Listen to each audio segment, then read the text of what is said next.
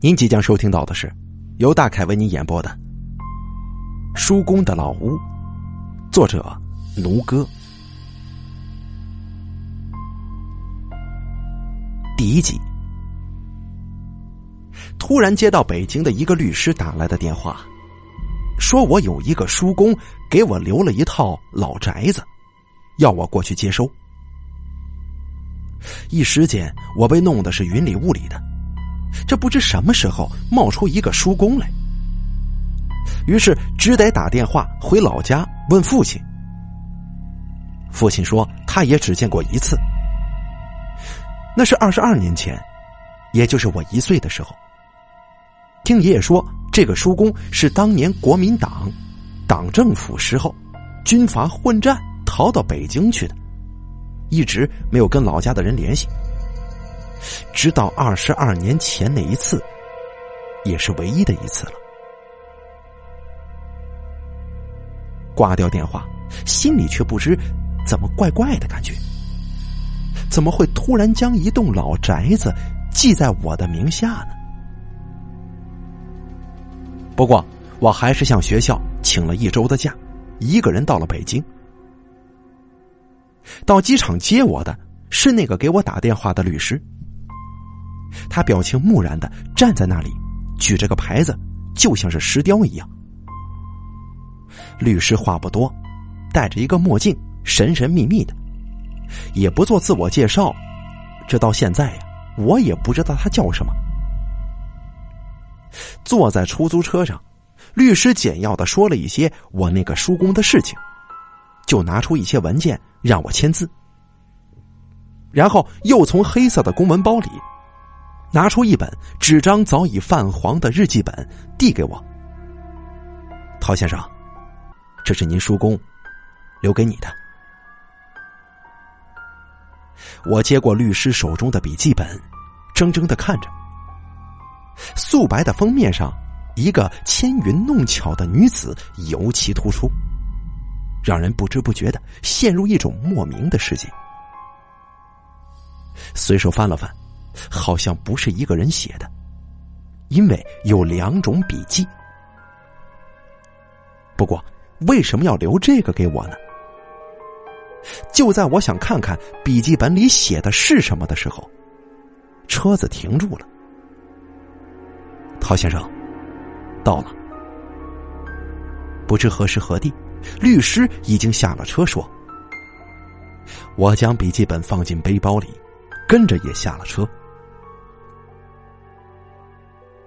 我下到车来，发现自己正身处一条几乎破败的老街上，四周都是老屋，街边的老黄葛树下面有几个老头在下棋。见我从车里出来，都抬起头看着我。我这是第1次来北京，当然就不知道自己这是在什么地方啊。我想问一下律师，但是却在这个时候，他从口袋摸出一串钥匙递给了我，转身用手指着一栋老旧的宅子说，这就是您叔公留给你的宅子了。好了，一切都办完了，这是钥匙。陶先生，现在我就把这个东西交给您了，我走了。还没等我说话呢，律师坐上车就走了。那司机也是奇奇怪怪的，律师一上车他就一踩油门，没了踪影。我久久地看着叔公留给我的宅子，心里有种说不出的高兴啊，这可真是天上掉馅饼啊。在北京，这房子该是一个什么样的价值呢？我把腰一挺，一副暴发户的派头，昂首阔步的朝我的宅子走。可无意间眼角看到这黄葛树的脚下，这老头们都突然瞪大了眼睛，惊讶的看着我。当我回头看向他们的时候，他们却又若无其事了。啊，我想啊，这帮人一定是嫉妒我。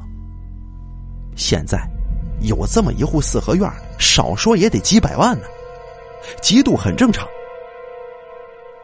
我心里不由得有些高兴。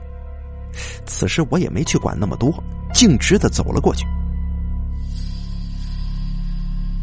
叔公给我的宅子是那种很老的四合院，大门是大红漆的木门，两个铜环看起来有些年头了。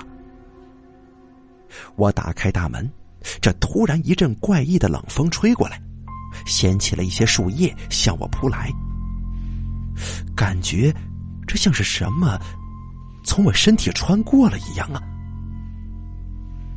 我赶紧转过去躲避，这回头一看，我竟然看见一个佝偻的老妇人站在我的背后呢，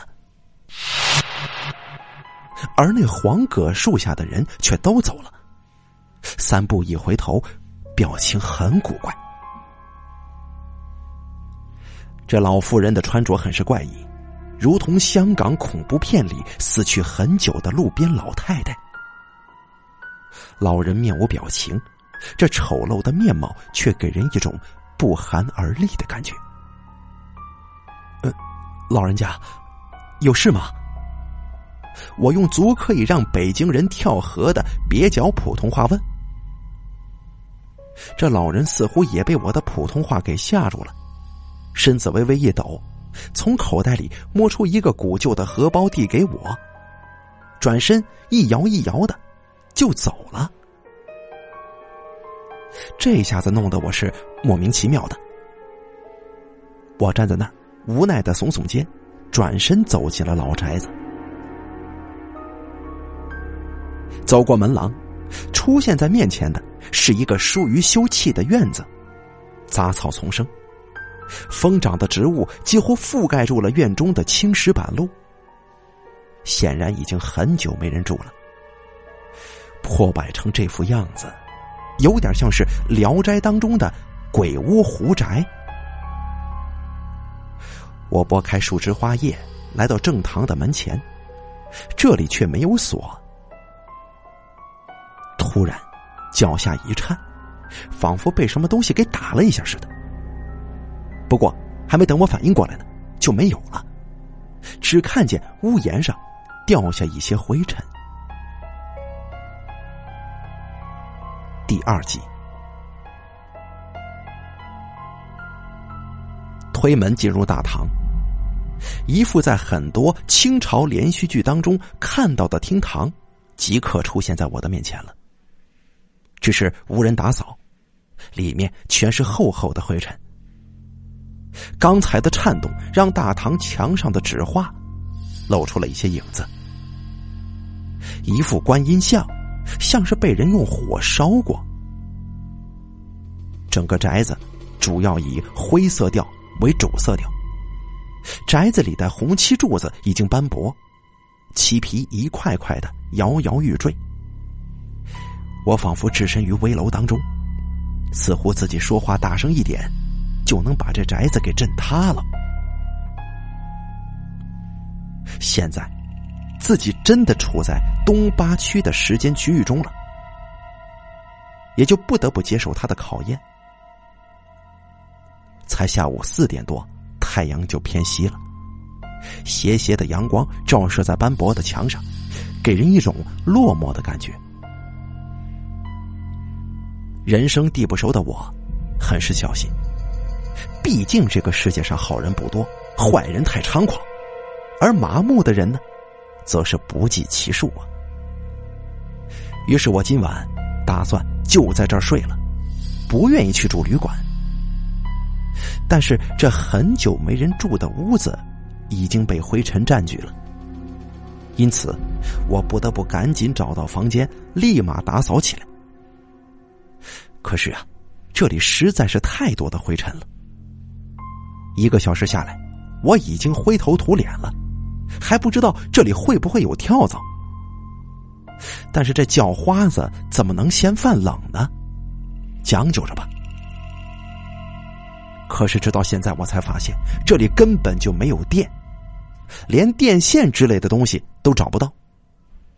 可我总不能整个晚上就这么摸黑吧。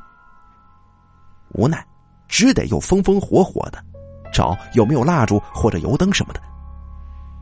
最后在厨房里这才找到一盏菜油灯，只是油已经没多少了。我躺在木板床上，无聊的几乎想自杀，摸出手机给四川的同学打电话，却不知怎么老是网络连接失败。这发个短信也很麻烦，久久不能发送成功。难道这里的信号就这么差吗？这可是首都啊，人说话都不一样的地方啊。总算是把短信发出去了，可好长时间过去了也不见回复。看着摇摇晃晃橘黄的油灯，我呆呆的出神，突然听见屋顶上有淅淅沥沥雨点的声音。我刚要起身到外面看看是不是真的下雨的时候，突然一阵风将纸糊的窗子吹开，这阴冷的风冷不丁地呛了我一下，这油灯差点就灭了。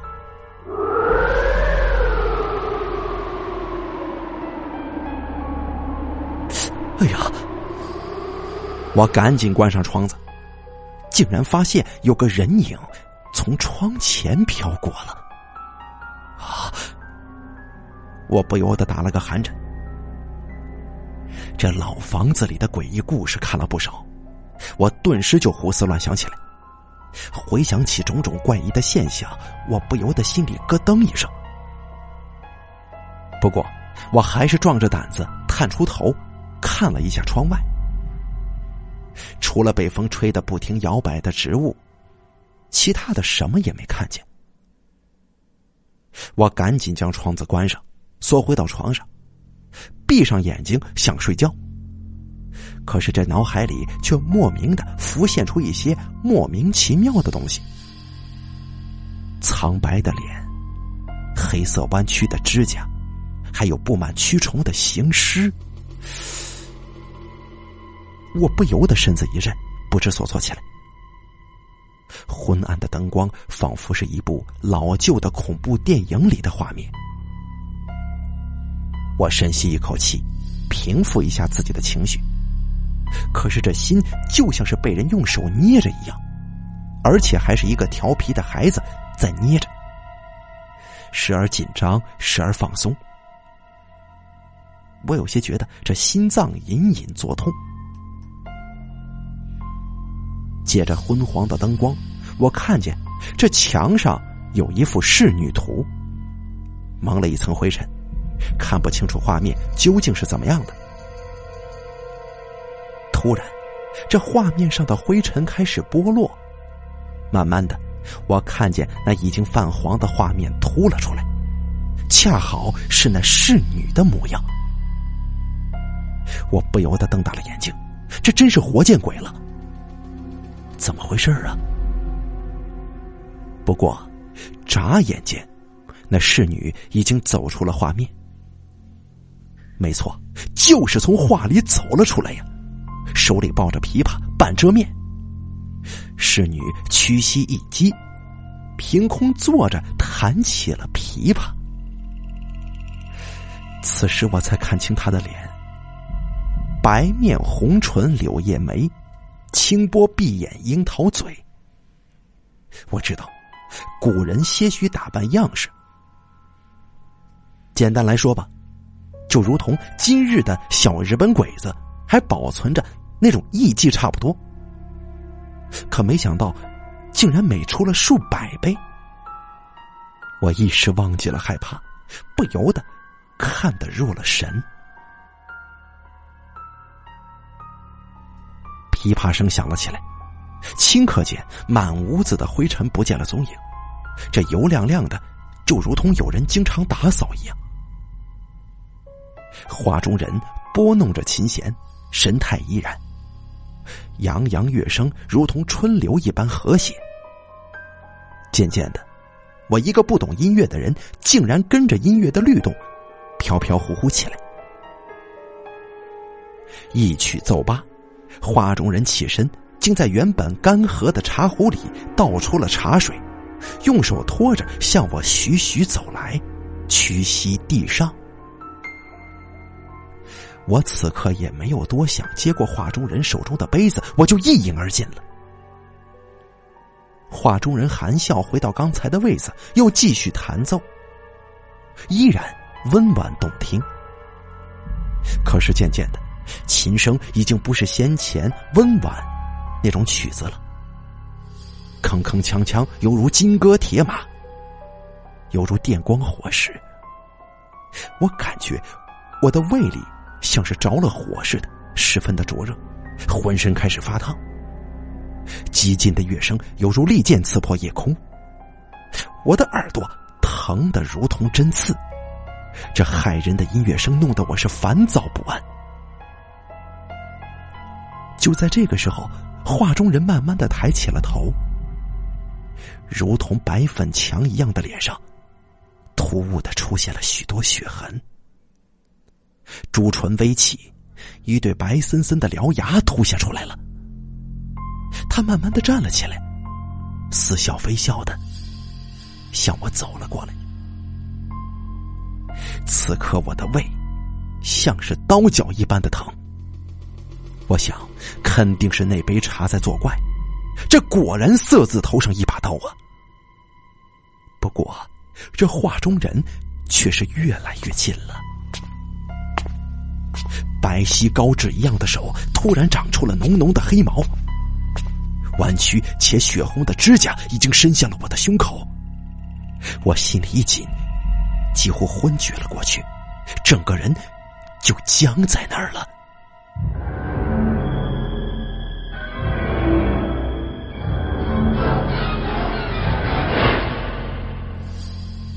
第3集。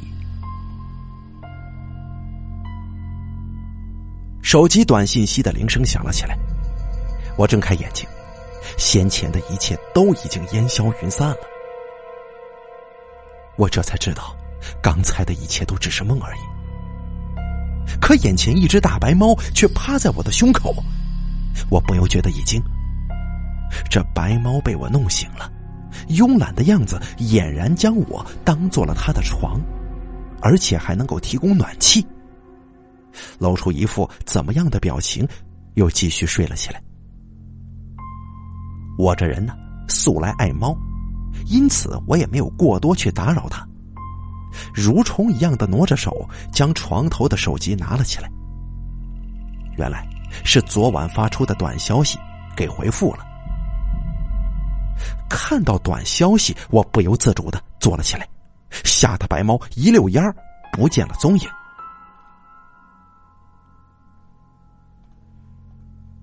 季刚，你运气太好了，咱们的寝室塌了，昨天遭了地震，你娃娃在的话，你那个瞌睡虫啊，肯定去见阎王了。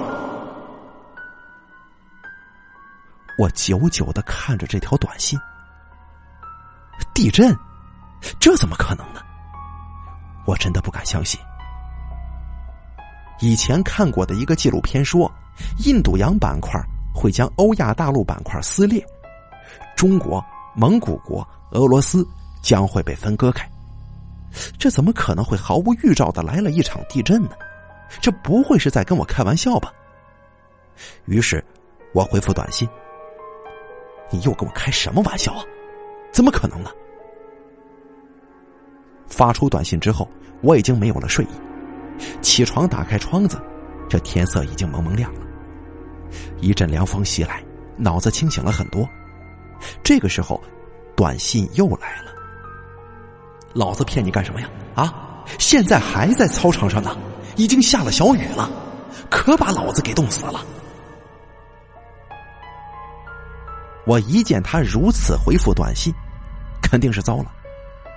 我这同学什么都好，就是说实话的时候，只要被人质疑说假话，他呢就会带上靶子。我心里一怵，顾不得现在是几时几许，抓起背包就跑了出去。这个时候大街上已经有了人群走动的声音了，锻炼的、遛弯的、做生意的等等等等，一个个见面很奇怪的没有说你吃了没，而是通通的谈上了地震的事儿。这更让我心慌意乱了。我拦了一辆出租车就朝火车站奔，怎知哪里买得到回四川的车票啊？正焦急的时候，班主任给我打来了电话，叫我不要忙着回去，现在余震不断，说不定会有危险的。没办法，我只得回到老宅子。在回老宅子的路上，给家里打了个电话，得知父母都平安，我这心也就放下了。回到老屋的时候，天空有一丝阴云。下了车，我看见一个女孩站在老屋的门口，面向大门，默默无语。白色的连衣裙在风中轻轻地飘荡着。当我走近她的时候，她竟然如同先知一般机械地回头看着我，眼神里透着一道莫名的光。你住在这儿吗？她说道。啊，是啊，怎么了？我再一次说起了吓死人的川普。女孩莫名其妙地笑了笑，跑开了。我在路边买了大饼油条，在众人异样的眼光当中回到了老屋里。我坐在老屋正堂外的石阶上，吃完了早饭，竟然发起呆来。整个老屋给我一种怪怪的感觉，想到昨晚的梦，更是忍不住打了个寒颤。突然我想看看这个老屋里究竟有什么，于是我跟18世纪欧美探险家似的，一间一间的屋子探寻着。多数的屋子都是空空的，什么都没有，只有5间屋子满满当当，看那样子像是女孩子的闺房。除了昨晚我住的房间，也就是说有4间是女人住的屋子，而且其中一间明显要大得多。每间屋子的摆设基本都差不多，桌子、床、梳妆台、衣柜。4间闺房前面3间的梳妆台上的盒子跟衣柜里都是空空如也的，而那间大屋子里的衣柜跟梳妆台上的盒子里却有东西，而且还不少呢。我来到梳妆台边，我的影子映到梳妆台上布满灰尘的玻璃镜子里，灰蒙蒙的。我打开梳妆台上所有的盒子，顿时就被盒子里的东西给震住了。我的天哪，每一个盒子以及抽屉都塞满了金银首饰，而且并没有被岁月而留下痕迹，依旧金光闪闪，好像是刚刚放进去似的。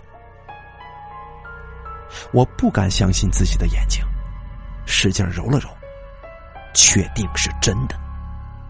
我抑制不住心中的激动，我猛地抓了一把在手里，我心中暗道，哎呀，发财了，这下子可发了。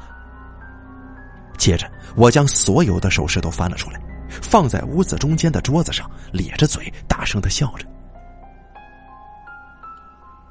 突然我发现首饰里有一张照片，当我拿起的时候，我不由得被照片上的那张美丽的脸蛋给迷住了。我的天哪，这还是个人吗？分明就是天仙呢。我想这个世界上所有的形容美丽的词汇，在他的面前都已经失去了意义。看看如今这些化学药品跟人工刀割的美女，她简直就是让人忘却人间百方艳丽的巫山神女啊。正当我看得忘乎所以的时候，却传来了咚咚咚的敲门声。我把照片收好，放在贴身的口袋里，把床上的被子扯过来，盖在放满金银首饰的桌上，就走了出去。当我打开大门的时候，门口站着的是早上那个穿白色连衣裙的女孩。她见我开了门，很惊讶地说：“你真的住在这儿啊？”“啊，是啊。”“你不怕吗？”“这有什么好怕的？”“我怕什么？”我一脸的疑惑。他朝院子里看了看，突然压低声音对我说：“这里闹鬼呀！”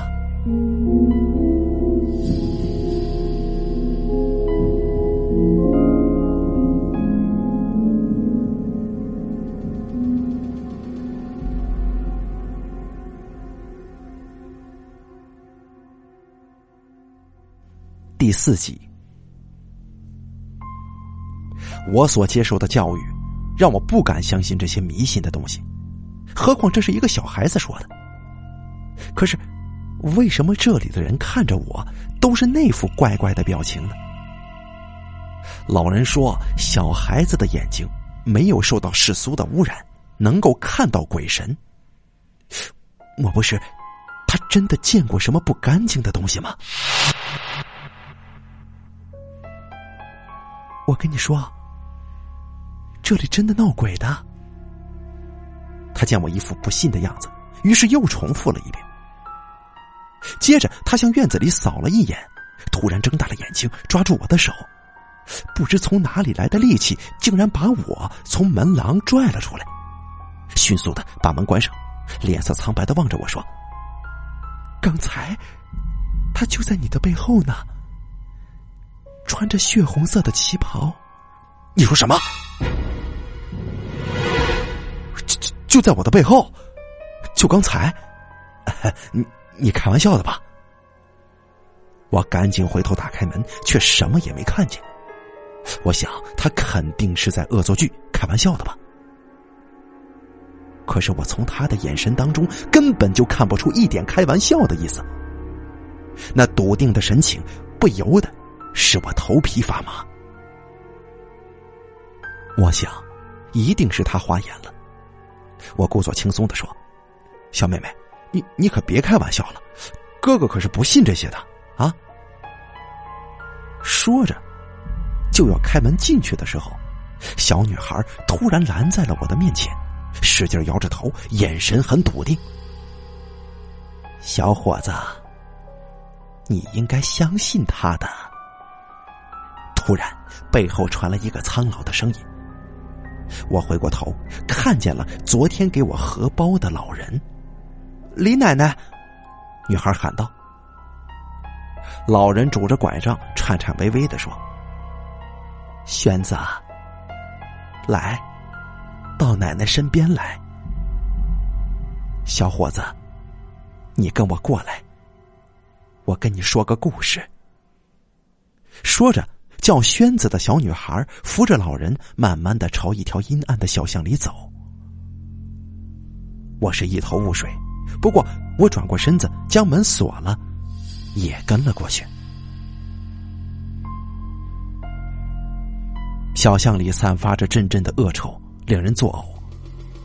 我很难想象这里的人是怎么生活的。我跟着轩子和老人来到巷子深处一栋破旧的老屋前，顿时无数的流浪猫狗都聚集了过来，围着老人一副欢天喜地的样子。老人将门打开，流浪猫狗一拥而进。当我进去的时候，老人已经拿出了很多吃的东西，分散给了众多的猫狗。其中我看见了早上趴在我胸口的那只大白猫。轩子搬出凳子让我坐下，老人仍然在一边喂着流浪狗、流浪猫。突然老人回过头看了我一下：“像啊，真是太像了。”这流浪猫狗似乎能够听懂他的话，都纷纷地转过头看着我。“像什么？是说我吗？那我像谁呢？”以前听人说每个人都有跟别人相似的地方，但我是一个例外，长得很出奇的自己，怎么这个时候老人说什么像啊？这是老人家，你是在说我吗？我问道。老人回过头微微的笑了笑，起身坐到院内的门口石台阶上，说道：你看到那栋宅子后院的水井了吗？啊？老人踢到水井，这吃食的猫狗都抬头看了我一下，接着四散开了。没有啊，怎么了？我问道。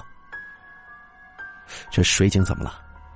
闹鬼啊，山村老师啊，贞子啊，或者说是荒村里的点七。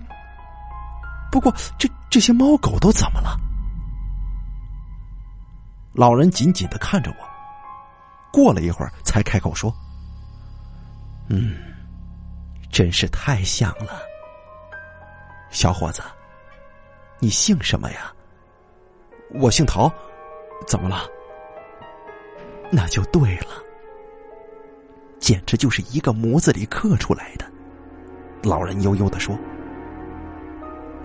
老人这模棱两可的话让我一时这儿的和尚摸不着头脑。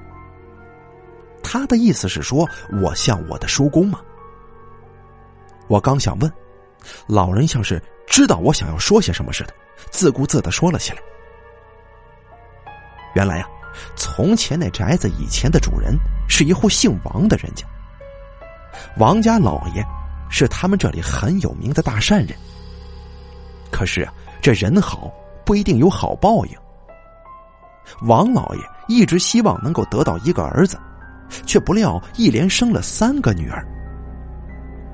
屋漏偏逢连夜雨，本来这仪表堂堂的王老爷夫妇却生了3个魑魅魍魉一样的丑女儿，而且这脾气也怪得出奇，这动不动就打人骂人呢。城外的道士说这孩子是恶煞转世，必须把孩子扔到河里淹死才能够保住王家的祖业。可王老爷夫妇心善呢，舍不得扔了他们。可喜的是，王夫人又怀上了孩子，但是他们已经怕了，害怕又生出一个活阎王一样的孩子。孩子在王老爷夫妻的焦虑当中出生了。出人意料的是，这回啊，确实是个漂亮的孩子。这可惜呀，还是个女孩。因为孩子出生在冬天，王老爷又特别喜欢梅花，因此给女儿取名字叫冬梅。王老爷这下子也死心了，没有再要孩子。可就在第4个孩子出世以后，这王家就不断地发生一些莫名其妙的事情。不是家里面遭火，就是家里的猫狗无故的死掉。四女儿也经常莫名其妙的受伤。18年里一直都是如此。城外那个道士又跑过来说是恶煞在作怪。王老爷在这10几年里接触了很多现代的科学知识，对道士的那一套也不怎么相信，也就没做什么补救。就在小女儿18岁生日那天，一个逃难的四川人，也就是我叔公，由于饥饿昏倒在了王家门口。王家小女儿秉承了父母的慈善，收留了我叔公。以后的发展呢，当然就是恋爱了。可是并没有能够终成眷属。叔公被冬梅的姐姐轰出了家门，而冬梅也嫁给了别人。等到叔公有钱了回到这里的时候，王家人都已经逝世了，只有一个被鬼魂折磨的精神恍惚的仆人。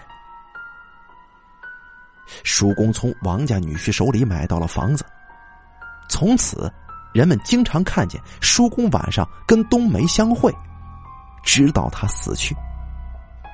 而且有时候也会看见3个丑陋的女人从水井里爬出来。那以后，宅子在晚上就经常出现一个蓬头垢面的女人。听完老人的故事，出来的时候已经是下午了。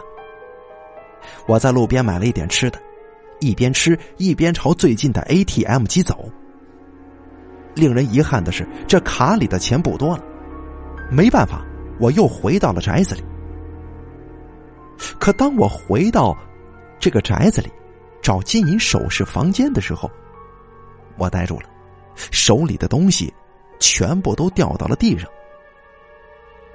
进到房间，我发现我用被子盖着的首饰不见了，这被子也回到了床上。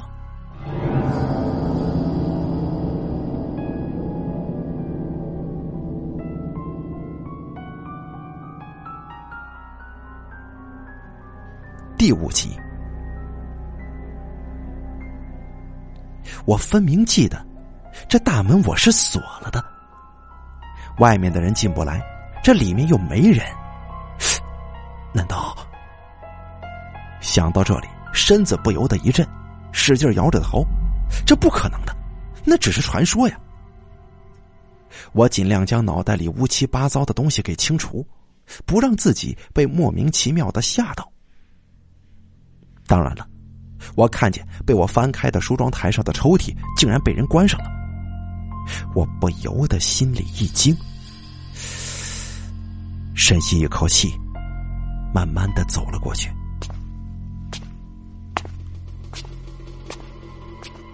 这梳妆台如同我刚看见的时候一样，甚至我用手抹去的灰尘又回到了原来的地方。我屏住呼吸，用手将抽屉拉了出来。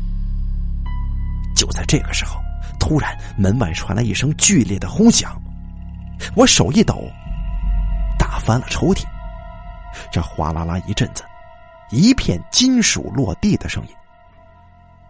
刚才被我拿出来的首饰又回到了抽屉里，我的心几乎要跳出嗓子眼了，哆嗦着查看掉在地上的首饰。是的，是我刚才放在桌上的首饰啊，这会儿怎么又回到了抽屉里呢？我的手已经拿不住那些首饰了，抖得跟鸡爪挠风了似的。忽然，屋外刮起了风。这个老屋啊，突兀的让我感到阴森恐怖起来。轩子说，他看见有人站在我的背后，还穿着白色的裙子。我从地上站起来，不经意间看到了布满灰尘的镜子。可是这镜子里不只有一个人的影子，就在我的背后有一个长头发的女人。我不由得瞪大了眼睛，这腿不争气的发起抖来，背后一阵寒冷。是死是活，就这一遭了。我心一横，猛地就把头回了过去。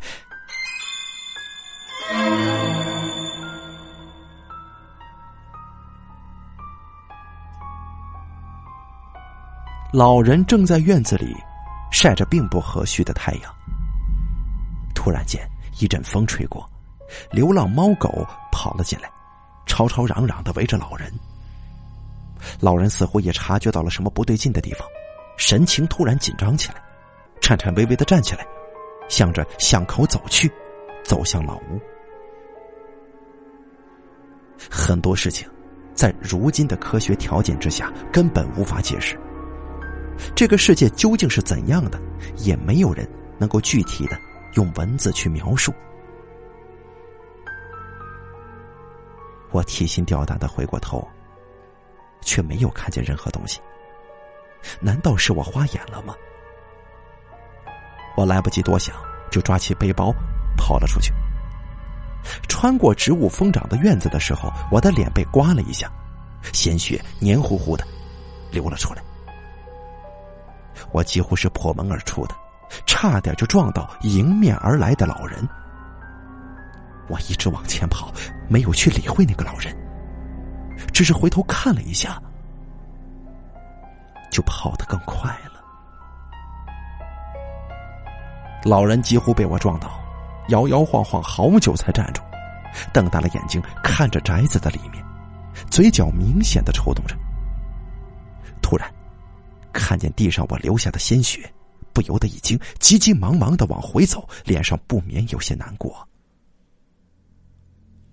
我一连跑出去好几里地，直到气都喘不上来，趴在路边的树干上干呕着。天色已经渐晚，现在最要紧的是找个地方住下来。我慌慌张张的，就像是被人追捕的小偷一样，寻找着旅馆。最后在一条小巷子里找到了一间旅馆，走进去的时候，却见了一群掀袖子抡胳膊的黄毛小子。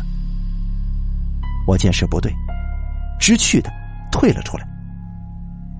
这个时候天空已经有了灰蒙蒙下雨的气象，我的心开始慌了起来。如此下去该如何是好呢？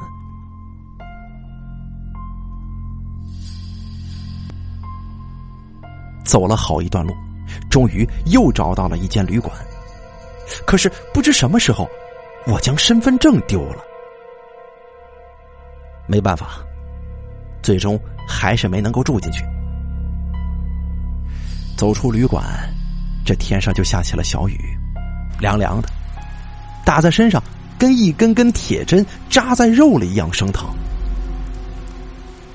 我无精打采的走在街上，整个人几乎要虚脱了。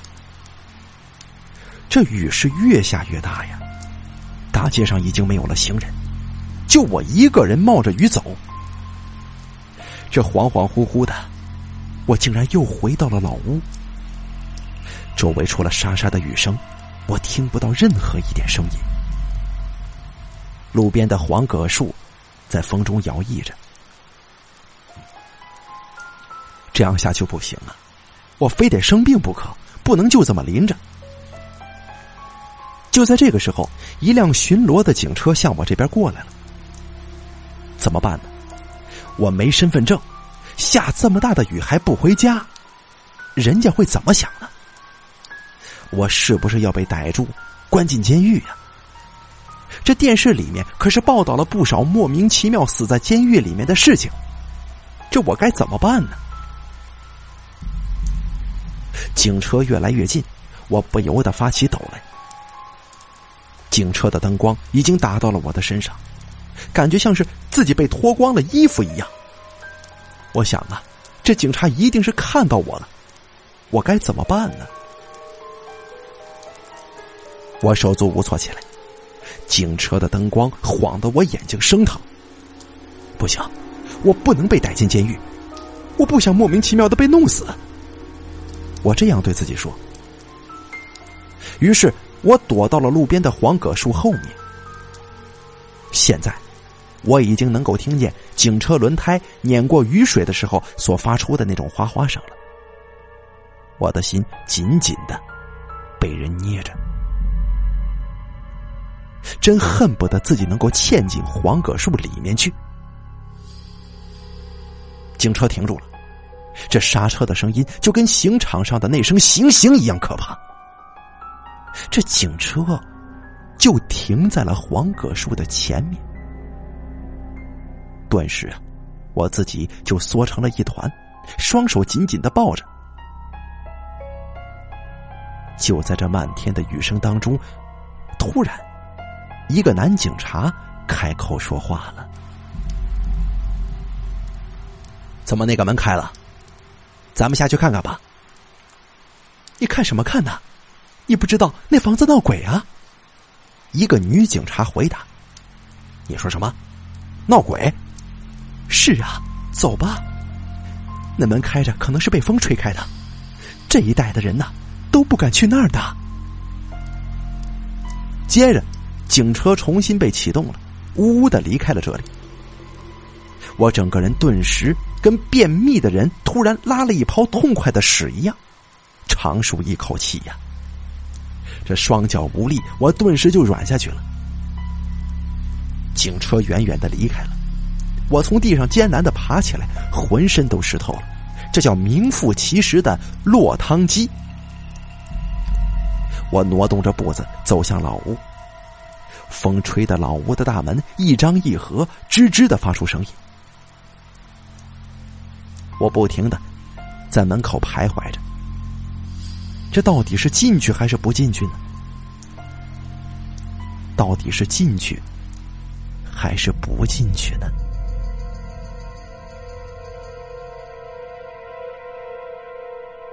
第6集，这问题摆在我的面前。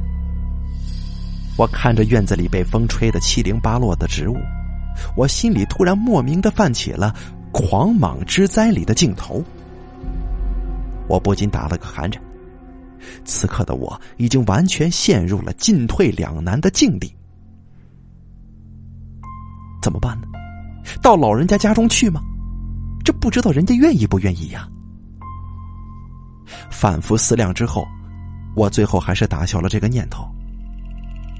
这风呼呼的刮着，我不知道北方人对这样的天气是什么感觉，反正我冻的是牙齿都打架了。我紧紧的抱着我的手肘，这到底进还是不进呢？我真是没办法选择呀。突然一束灯光从我身上晃过，我赶紧回过头，远远的就看见刚才过去的警车又回来了。顿时我的脑海里又浮现出监狱那些可怕的影像，这下子该怎么办呢？隆隆的发动机声音震荡着我的耳膜，突然我竟然冒出了宁肯被鬼抓去也不要死在监狱里的想法，一闪身进了老屋，迅速把门关上，身体靠在门后不停地喘着气，心中默念，哎呀，死在监狱这还得背上罪名呢，死在这儿说不定还有人联系我。我摸索着回到了昨晚住的屋子，此时我的全身已经湿透了，瑟瑟地抖着，跟刚从冰窟窿里爬出来一样。我脱掉所有的衣服搭在床沿上，赤身裸体的窜到床上，用被子将自己捂起来，等到身子暖和一些，一点一滴的挪动着身子，将背包拿到手里。手机可能是没电了，这开机都没有办法，还有一些东西都不成了模样。突然我看见我叔公留给我的笔记本拧在了一起，哎呀，坏了！我赶紧将上面的雨水用力抖下来，翻开几页一看，里面的字已经有很多都看不清楚了。我不由得一阵心慌，毕竟这是长辈留下来的东西，就这么毁了可不好啊。窗外的雨声风声犹如鬼魅般的嚎叫，这时候肚子也造反了，咕噜咕噜的叫个不停。突然我想到今天下午买的东西，可惜啊，掉在了那个房间里。哎，那个房间不行，那房间里有一面镜子，这镜子里有鬼啊。我强忍着饥饿，闭上眼睛养养神，却不料一闭上眼睛就会看见镜子里那个长头发的女人。于是我只得随时提高警惕，注意着每一丝的异样。突然叔公的笔记本跑进了我的世界里，我突然莫名其妙地想着，这里面写的是什么呀？也许它记载了这所宅子所发生的事情呢，那么就算是我死了，我也能做个明白鬼呀。我想着，于是我就将它拿了起来。日记前面已经看不清楚了，但很可能还是用那种速写字的方式写就的，这字也有可能是繁体字，而且前面这大半的字挺工整的，娟秀，像是女孩子写的，而后面则是一个粗枝大叶的男人写的了。我轻轻的用指甲将完全浸湿的纸张拨开一个角，慢慢的翻开。在日记里，我看到了这样的文字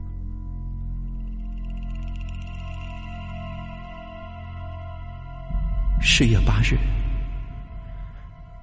今天是我18岁的生日，可是门口却昏倒了一个逃难的四川人，他叫陶9年，看样子是个斯文的农民。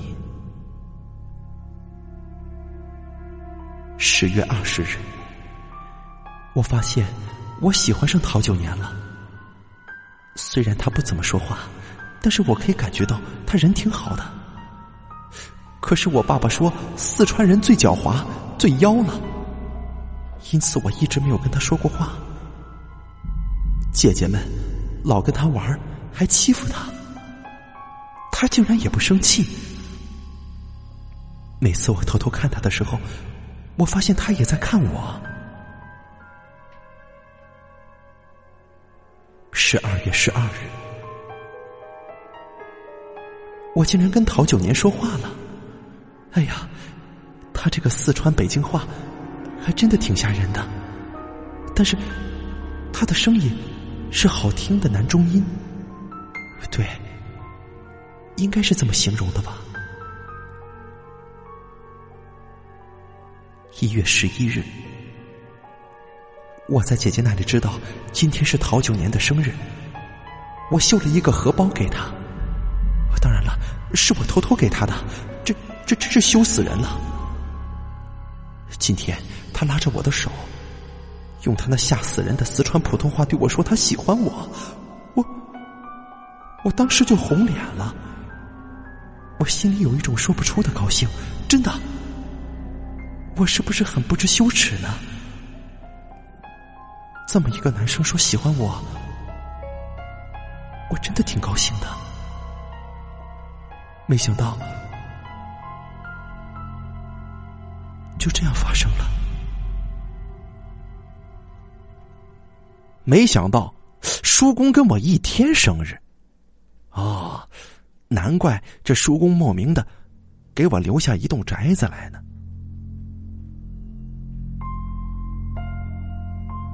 2月1日，大姐告诉了爸爸，说我跟陶9年不检点，他被轰出了家门。其实大姐喜欢9年，可是9年喜欢我呀。9年走的时候说，等他回来他会用大红花轿来娶我的。9年被打得头破血流的，我的心都碎了。我看着日记这份内容，好像是在看一场梁祝式的悲剧爱情，我竟然有些动容了。算了，接着往下看。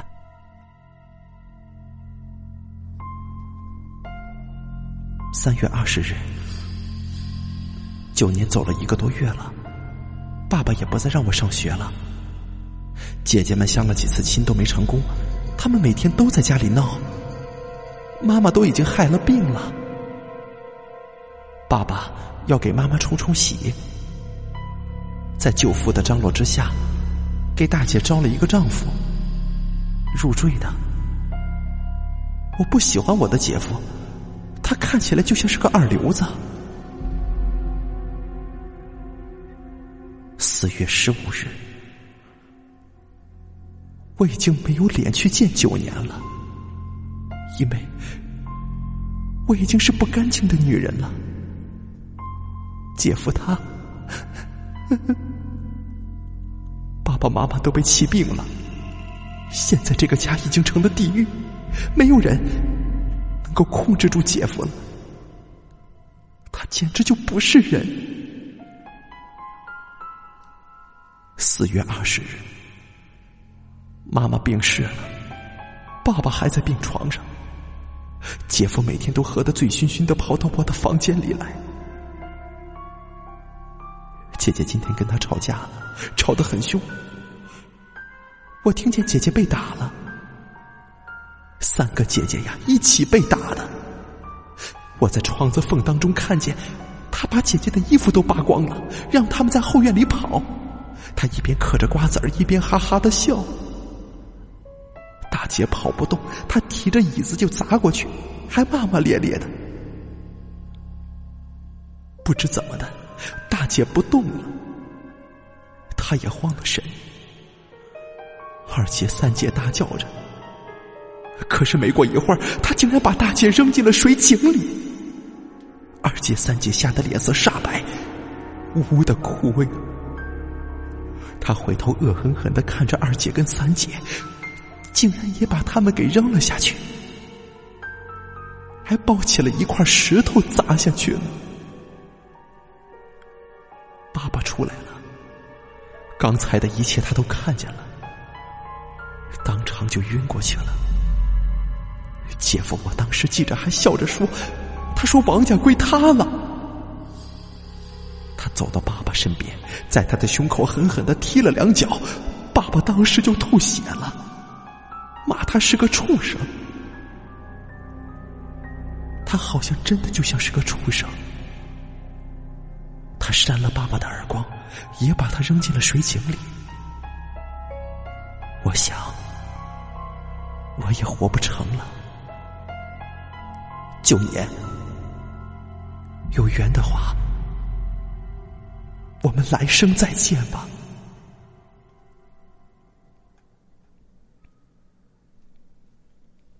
读到这里，我不禁泪流满面，从我贴身的口袋里拿出那张照片。这本应该是我的叔奶奶，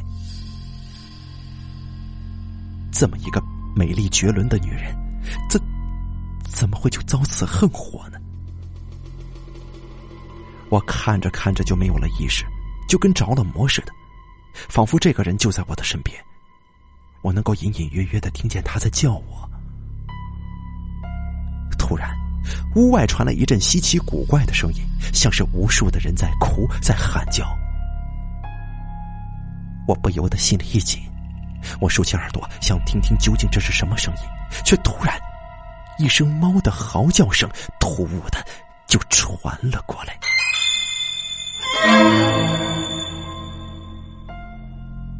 第7集，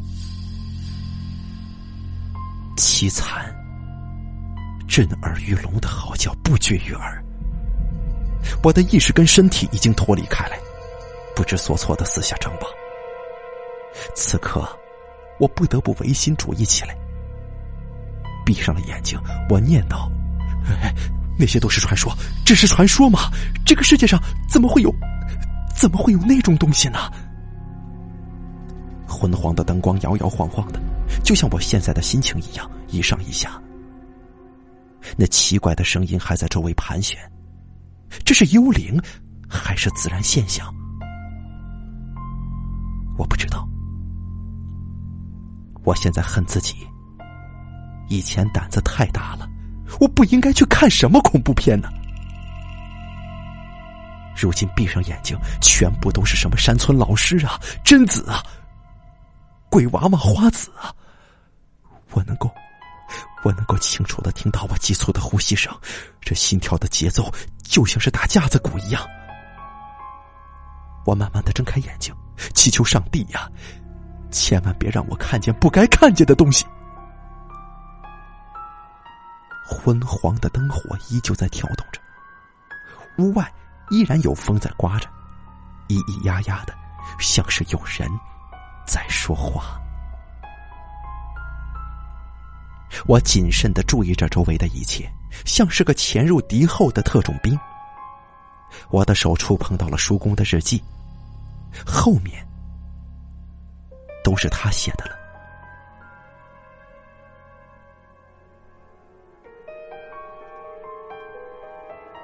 回来了，我回来了，冬梅，可是你在哪儿了？冬梅回来了，你真的回来了，还是那么漂亮。我不结婚了，冬梅，咱们永远在一起吧。啊，你们不要带走冬梅呀！我求求你们了，你们可是她的姐姐呀！啊，谢谢你们，没有带走冬梅，我会给你们烧很多很多纸钱的，很多很多。冬梅的姐姐们每天都来骚扰我们，发出那可怕的叫声。周围的邻居都走了，不敢再住下去了。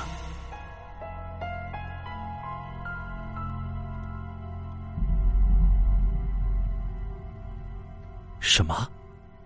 叔公竟然看见了，他们还和睦相处？我的手抖了起来，额头冒出了冷汗。那些被子似乎都散发着尸体的腐臭，而我却将它紧紧地裹在身上。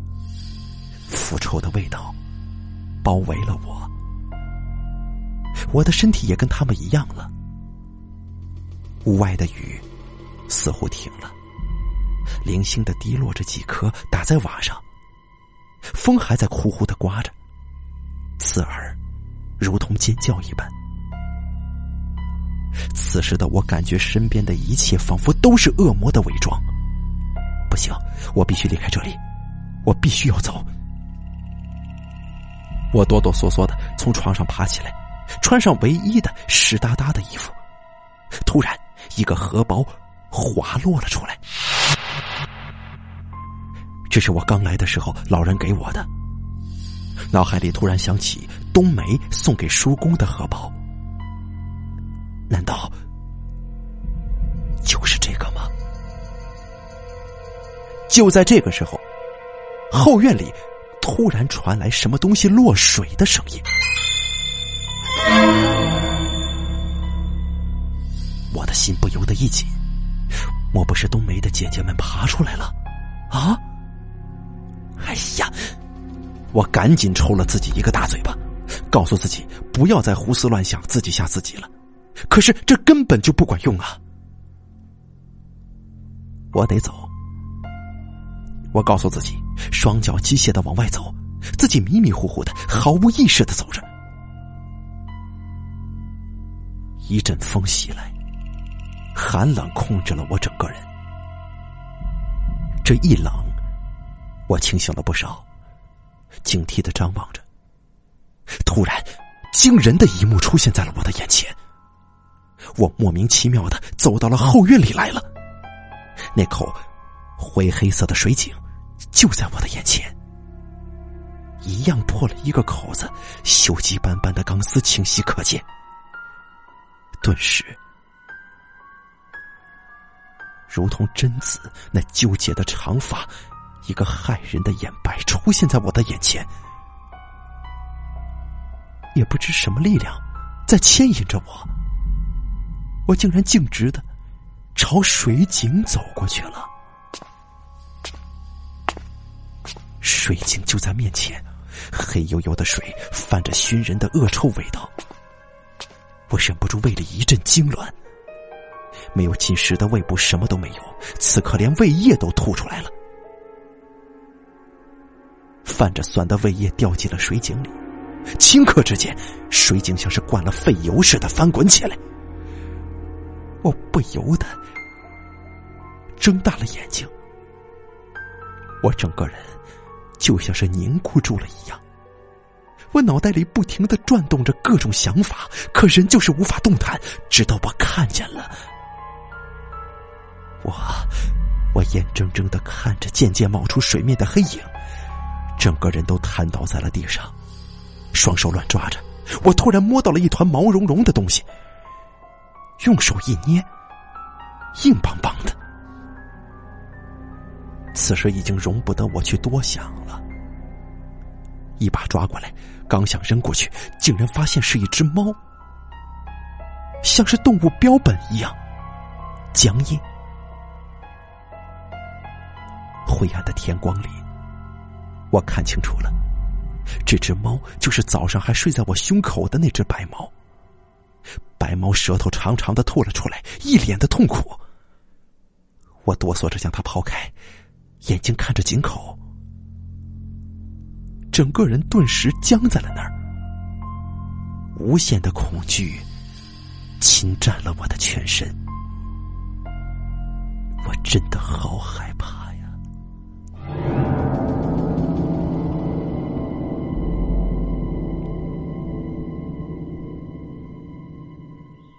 当我醒来的时候，已经是在医院里了，可是我却看不到一个人。我按动了床头呼叫器，可是仍然没有人来。我慢慢的起身，朝病房外走。整个医院安静的跟坟墓一样，没有一个人。突然，从一个房间里传来电话叮铃铃的声音。我身体不由一震，循着声音走了过去。当我拿起电话听筒的时候，里面却只有嘟嘟的忙音。这是怎么回事儿？我放下电话朝门口走，就在我打开门的时候，那个黑影出现在了门口。长长的头发遮住了脸，血红色的旗袍还在滴滴答答往下滴着水呢。我使劲大叫着，突然我的双手被人紧紧的箍住了，像是钳子捏住一般。我想我一定是被抓住了，于是我出于本能的反抗着。可是这个时候，我突然听见一个人在说话。这个人惊吓过度，已经疯了，先用绳子把他绑在床上。小黄，去拿镇静剂，快点！啊，林大夫，咱们还是把他送到精神病院去吧。我被紧紧的绑在了病床上，眼前的人没有一个是我认识的。一个很漂亮的护士急匆匆地赶了过来，刚才说要将我送到精神病院的医生见我醒了，一双眼睛紧紧地盯着他。他显然是被吓坏了，身体不由得颤了一下，低下头走了。林大夫从黄护士手里拿过针筒跟药，准备完毕之后，叫来几个男护士将我使劲儿把手固定住，然后将一针筒的药注射进了我的身体里。渐渐的，我的意识开始模糊，直到沉沉的睡过去。当我醒来的时候，我的眼前出现的是一群手舞足蹈的人，嘴里还在喃喃地说着些什么。我不知道自己是不是真的疯了，只是觉得有个东西一直在我的身边游荡。他长长的头发遮住了脸，血红色的旗袍还在往下滴着水呢。